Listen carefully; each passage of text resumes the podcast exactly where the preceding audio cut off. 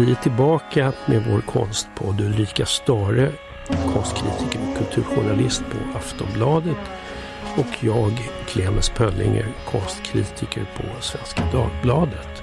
Vår gemensamma eh, konstpodd I själva verket.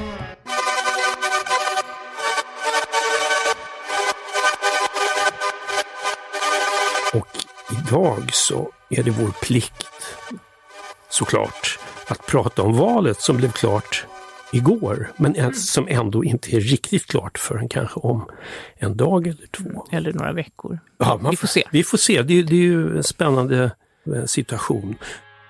Om vi säger så här, om jag påstår så här att kulturvärlden, den lilla kulturbubblan, den brukar inte rösta särskilt gult. Med enstaka undantag naturligtvis. Men här är vi nu. Ja, här är vi nu med eh, ett parti som blev väldigt stort och som älskar kulturpolitik. Vi vill satsa på en eh, rad olika åtgärder, bland annat då kulturarvsturism och, och vi vill införa en svensk kulturell kanon som man gjort i Danmark. Men eh, vi vill också då, som du säger, satsa på bland annat hembygdsrörelsen, folkdansrörelser. Och, och varför och just det? Varför just hembygdsrörelse och folkdans?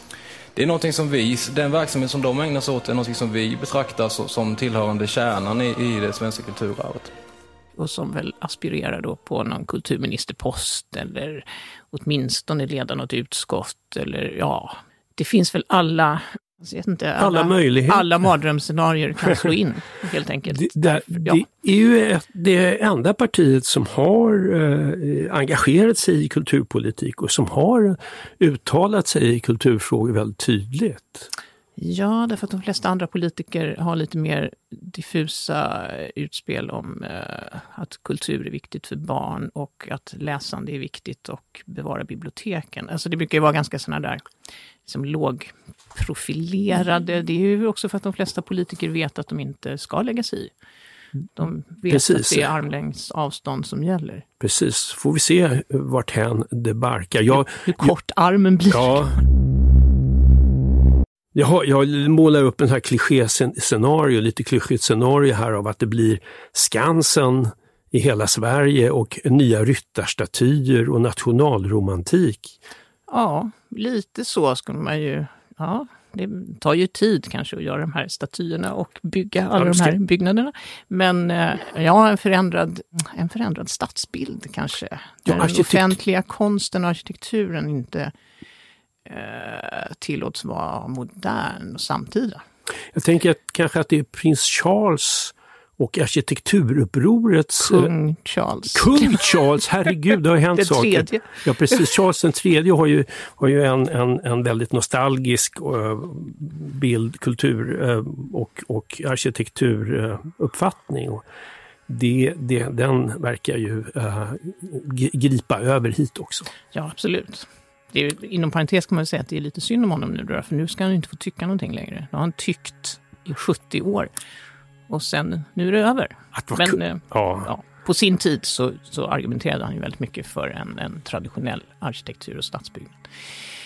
Eh, vilket då även SD gör och i armkrok då med arkitekturupproret och andra. När det läggs eh, nya förslag på sådana här betongkolosser så är det egentligen bara ett parti, det nyaste då, som, som går emot det medan alla andra partier eh, hänger på den här socialdemokratiska eh, betongpolitiken. Och det är ju väldigt sådär populistiskt, vad ska man säga, folkligt. Det, det är väl få som blir upprörda över liksom, vackra byggnader till exempel. Och de flesta går väl också med på att åh vad fult det är med sådana här fyrkantiga lådor. Ja, det är bara det att det är så orealistiskt att tro att man kan bygga som förra sekelskiftet. Det kostar för mycket. Det är liksom omöjligt. Det blir bara fasaddekorationer. Det hantverket finns inte längre. Nej, hantverket finns inte och resurserna finns inte och det är ju ändå jag menar oavsett vad man, vad man liksom tycker rent estetiskt så finns det väl nackdelar med att låtsas att man lever i en annan tid. Jag tänker på den här äh, förorten till Lund som heter Jackiborg. Som är en medeltida stad fast från typ 90-talet, alltså mm. 1990-talet, som är en arkitekturpastisch omdebatterad och som nu börjar vittra lite grann. Ja, det blir inte så vackert när det som är någon sorts, ja, det är väl är det tegel, ja det är det väl va? Ja, Det är väl någon det. tegelfasad eller om det är putsat och så liksom börjar det bli lite skabbigt därför att det är inte byggt på det sättet som man byggde. Det är ju inte medeltida stenhuggare som har Nej. gjort detta. Det tog inte liksom 50 år att bygga heller.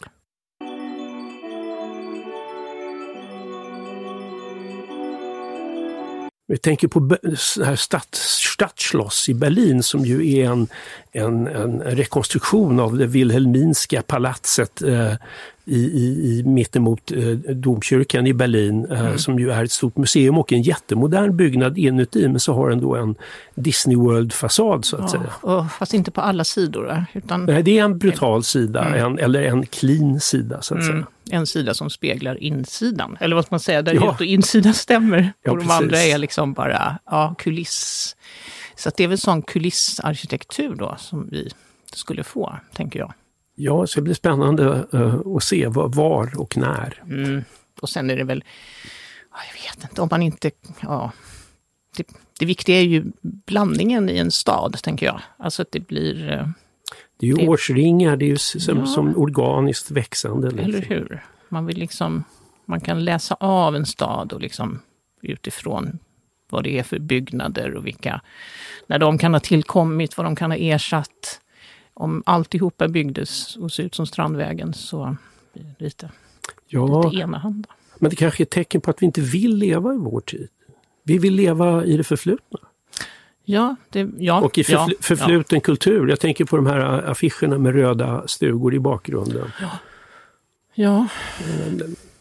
Det är en dröm om ett Sverige som aldrig riktigt har funnits. Men som finns i man- nationalromantiken. Ja, precis. Fanns där.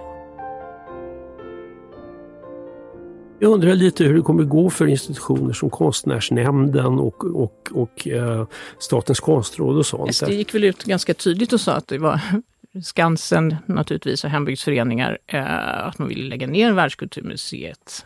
Och Unga Klara, eh, av alla liksom Man har sin, teater. sin Ja. fiendebild tydlig. Mm, verkligen. Och införa en ny kulturkanon då, då förstås. Men visst, fiendebilden är ju eh, väldigt tydlig. Ja, men jag tänkte vi var inne på kung Charles här, då tänker jag på naturligtvis på drottning Elisabeth för vi har ju eh, pratat om att hon kanske då tro, högst troligt är världens mest avbildade människa. Naturligtvis på alla officiella porträtt och fotografier men också då genom, bara i, i rent statistiskt genom att ha figurerat bokstavligen på, på så många sedlar och frimärken över hela det gamla imperiet. Och så tänker jag på en, en porträttör som, som gjorde några av de allra finaste Elisabeth-porträtten tycker jag tidigt i hennes karriär. Eh, och det är i, i, det får man se i uh, tv-serien The Crown, episod 1, så är framställs den här fotografen som en hopplös, fjollig person som liksom är, är helt uh, överstyrd i, i hur han uh, smilar och flaxar runt. Men det var ju Cecil Beaton som var en helt underbar fotograf, societetsfotograf men även modefotograf och en, en typiskt engelsk eh, excentrisk eh, herre.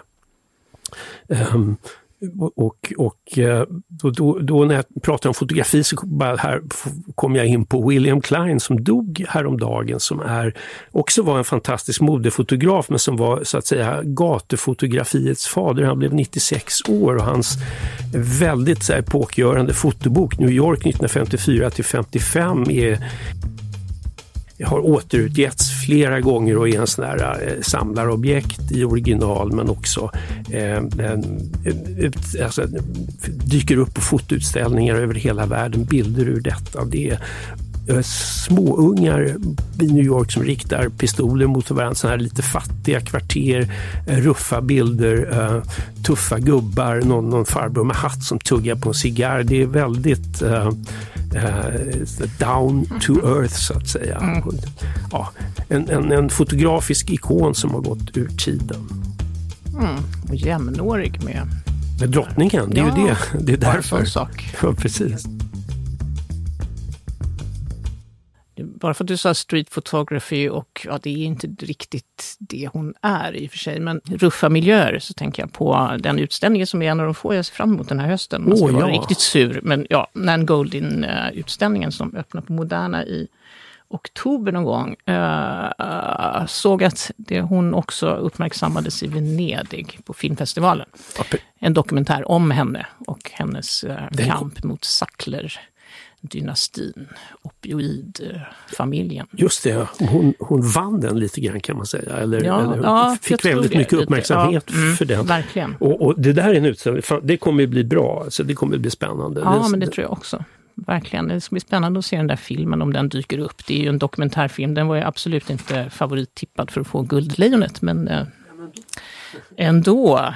Det är ändå kul. Nangolin rörde sig ju i, i så här, på 80-talet. Det var hennes stora verk hette ju Ballad, The Ballad of Sexual Dependency. Mm. Och uh, det är uh, olika knarkarkvartar och, och det ruffa New York så som det såg ut på 80-talet och personliga mm. vänner till henne som en också dog i aids och, och, och i, i, av överdoser, och, alltså förtvivlan. Mm. Och, och tidsdokument. Ja, verkligen ett helt annat New York. Där har vi ändå 50-tal, 80-tal. Ja, och nu är det upprensat och snyggt och prydligt. Ja, ja precis. Eh, och, och, allt, allt, allt var inte bättre förr. Nej. Nej.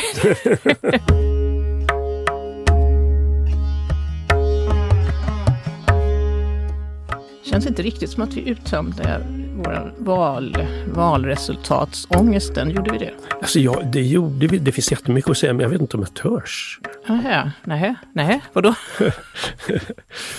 Okej, vi, mm, vi sparar det till efter. Nej, vi kan, vi kan, vi kan fortsätta. Nej, jag vet inte. Jag vet inte vad jag egentligen skulle vilja säga. Det är väl mer att... Oh. Klon i alltihopa är ju liksom svenskheten som på något vis ska manifesteras, definieras genom kulturuttryck. Och det spelar väl såklart ingen roll hur många gånger vi försöker pränta in att nej men, det, det, klassisk arkitektur är inte svensk. Eller liksom, ja sådär, vad är, vad är det som är svenskt i det här? Varför, varför kämpar man så mycket för någonting som inte definierar svenskhet egentligen?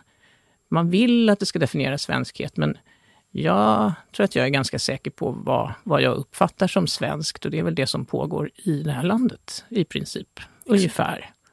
Jag får så flashbacks till nationalromantiken och det är för att jag har läst en tjock bok av Per I. Gedin som vid 90 år fyllda producerar tjocka biografier om epoken kring 1900, 1910, 1920. Han har skrivit om Isak Grünewald och nu har han skrivit en eh, tjock biografi om August Brunius, kritiker.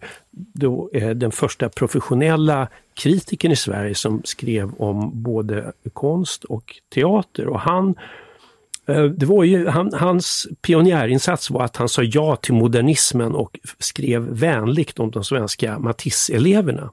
Samtidigt kunde han skriva att Paul Klee sysslade med dekoration, att Picasso inte gick att begripa sig på. Så att, och, och, och också ta, alltså på den tiden så var det helt okej okay att skriva om svenskhet i en konstrecension. Mm, och om, mm. Och det, det, det, det är som att, apropå det du sa Ulrika, bara att förflyttas bakåt i tiden, den här diskussionen om, om svenskhet. Det är som att eh, det, det, är en tidsmaskin tillbaka till, till 1900-talets mm. början och jag undrar varför? Hur, hur, kan det vara intressant idag? Nej men nationalismen har väl vuxit överallt i, i liksom hela världen. Det är det som är så Just nu, ja, i vår Just epok, ja. Precis, vi är mitt uppe ja. i det så att säga. Det, det stämmer ju bra det. Och det är... Det här är ju parallella blir, rörelser ja. i hela, hela eh, västvärlden. Och det blir svårare och svårare att se utanför det, när man lever i det. Det är det som är så märkligt. Det är uppfriskande att se tillbaka, inte hundra år då, utan kanske 50 år, 40 år, mm. och se att det inte fanns på det sättet.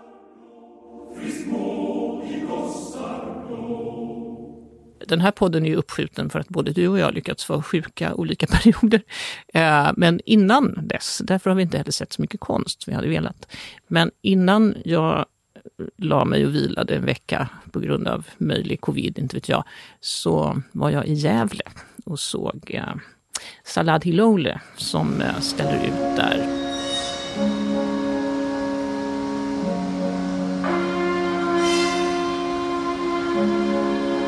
två ställen, både på Gävle konstcentrum och på Länsmuseet.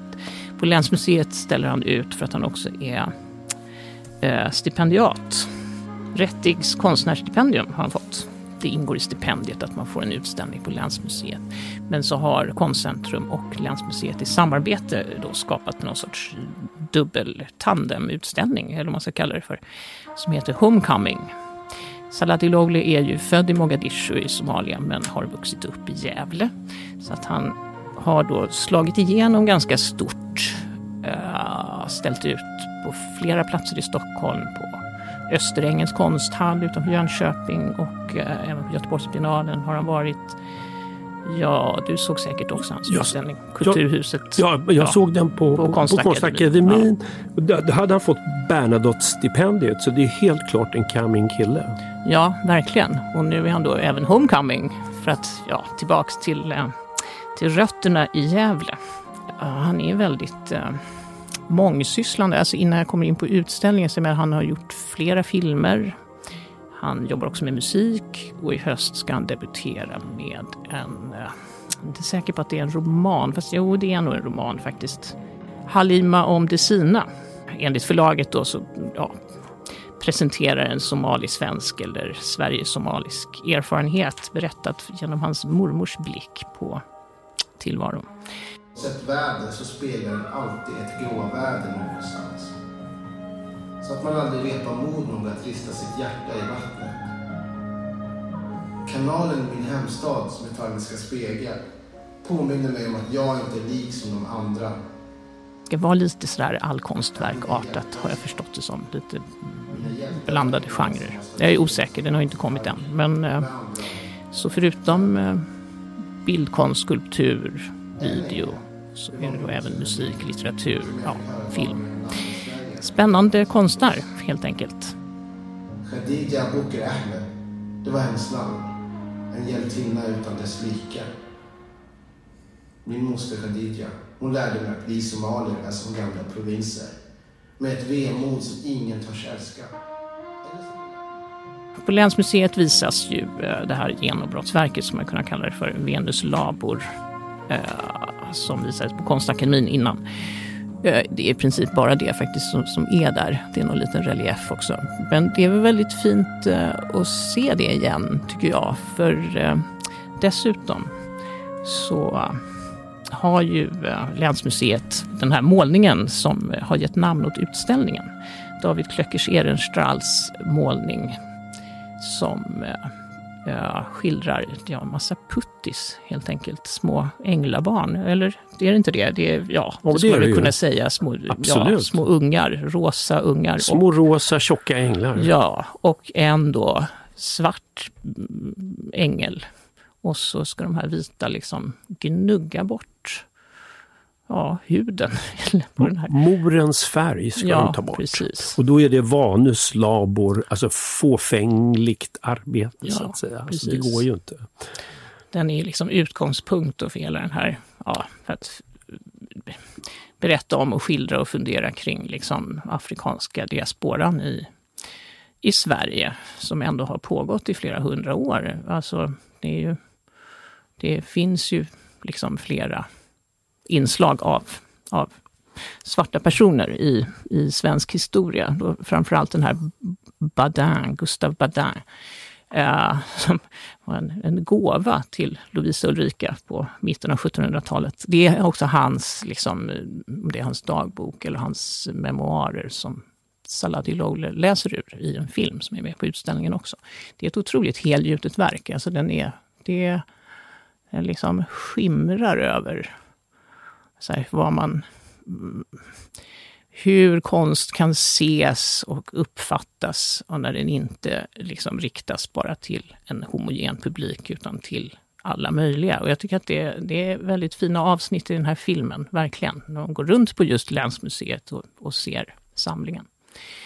Eh, det är det som visas där och på Gävle konstcentrum är väldigt koncentrerad utställning. Det är ett litet antal akvareller, en eh, sån här stor skulptur, kan man väl kalla det för, eller objekt. En, ett somaliskt nackstöd som heter Barkin, eller Barkin. Den var också med på Kulturhuset. Och sen är det ett ljudverk där eh, Salad Hiloglu eh, mm, ja, det är någon sorts jag-berättelse om att överleva och söka identifikation, kulturell identifikation på olika tv-serier och sånt. Jag tyckte den var väldigt spännande, uppmjukat med lite jazz och lite allt möjligt. Och de här akvarellerna är väldigt fina. En av dem har väl förekommit tror jag som en affischbild. Det är en sån Carl Larsson-pastisch. Med liksom den här Shira-miljön och så sitter det några liksom, somalisvenskar där och väntar på någonting. Tittar ut mot betraktaren. Jag tycker den är, väldigt, den är stark faktiskt för att vara en liten, liten blygsam akvarell. Jag, jag såg en utställning som jag inte tyckte var så rolig på Bonniers konsthall, Cooking Sections Undamming Rivers. 4A6U are looking at Pantone 1645U are looking at Pantone 157U. Den, den handlar om uh, laxodling kan man säga. But salmon can also be red or pink or even salmon. Om, om miljö, miljöklimatet förstås och, och, och vad vi äter och, eh, och hur äh,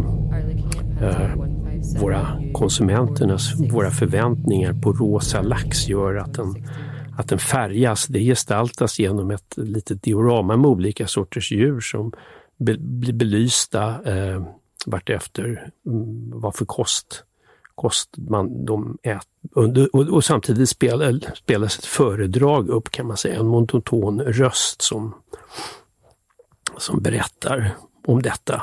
Eh, det är, det är som en...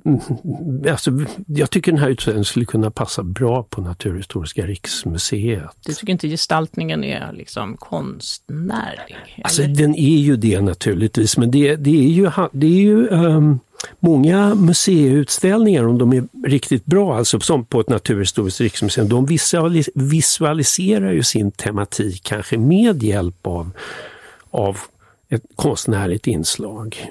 Mm. Jag fick i alla fall, um, jag, jag, jag, tyckte att det var en av de mer torra utställningar mm. jag har sett. Jag tyckte den var ganska poetisk, eller mycket poetisk såklart.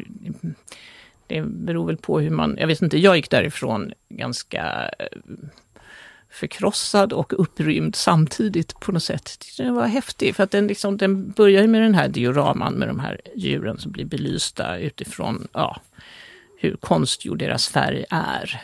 Helt enkelt hundar som blir blåa av och typ, simma i någon flod någonstans. Ja, lite så. Och sen går det vidare till de här laxdammarna som då projiceras på golvet i så här snygga... Det är snyggt, runda, det håller jag med om. Ja, ganska det... stora rundlar. Och där kommer ju också den här liksom föreläsningsrösten in. Men där blir det ju något liksom... Där tycker jag att den, liksom, den tajtas till där och blir liksom en sorts jävla skräckbeskrivning av laxens liv i dammen. Faktiskt. Och sen kommer man in i det tredje rummet som ju då visuellt är kanske det tråkigaste för då är det en stor sån här matararm med en högtalare i ena änden som åker runt, runt.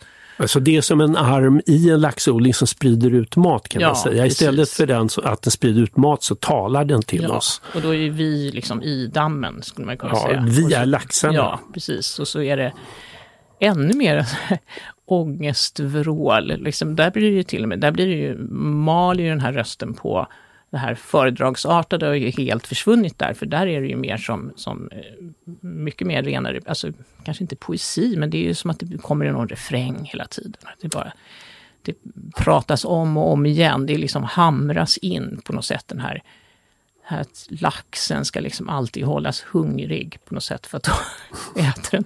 Den ska liksom för, gödas. För att bli stor liksom, och fet, ja, som, precis, en, som en gåslever. Eh, och så liksom, det, jag tycker att den, jag, ja. jag, vet inte, jag tyckte att det var en intressant utställning, eller inte bara intressant, jag tyckte att den, att den grep tag. Liksom. Jag, jag fattar, och det, är ju liksom, alltså det handlar också om hur, hur floder, alltså vattendrag däms upp och den här laxens naturliga vandring precis. förstörs. Alltså mm.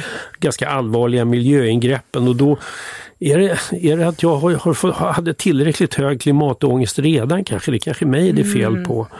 Uh, men det var, det var ju för, för, för uh, alltså jag är så mätt på apokalyps och dystopi. Ja, det är det enda vi har pratat om.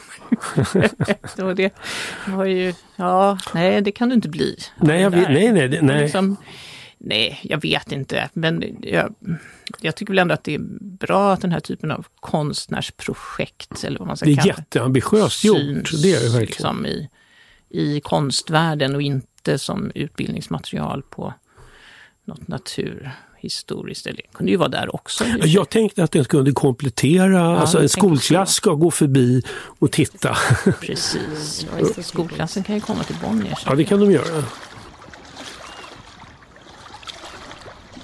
On the Isle of Skye, the climate where Oyster Table functions as a dining table. jag the på hur didaktisk konst ska vara. Alltså vad, Innan den blir tråkig. ja men precis, var gränsen går liksom för jag menar, konstnärliga undersökningar eller för den delen eh, den här typen av identitetsgrävande på någon social nivå som Mm. Lowley håller på med också. Det är, ju, det är klart det finns någon didaktik i det där också. Alltså lite, nej väldigt lite förresten, jag tar tillbaks. Det gör det inte riktigt. Men det, alla konstnärer vill väl eh, visa världen vad de själva grubblar på. Det- Och då kan du få vara lax. Än så länge. Och då, ja, ja, än så länge. Sen får man en lista på vad man ska grubbla på kanske.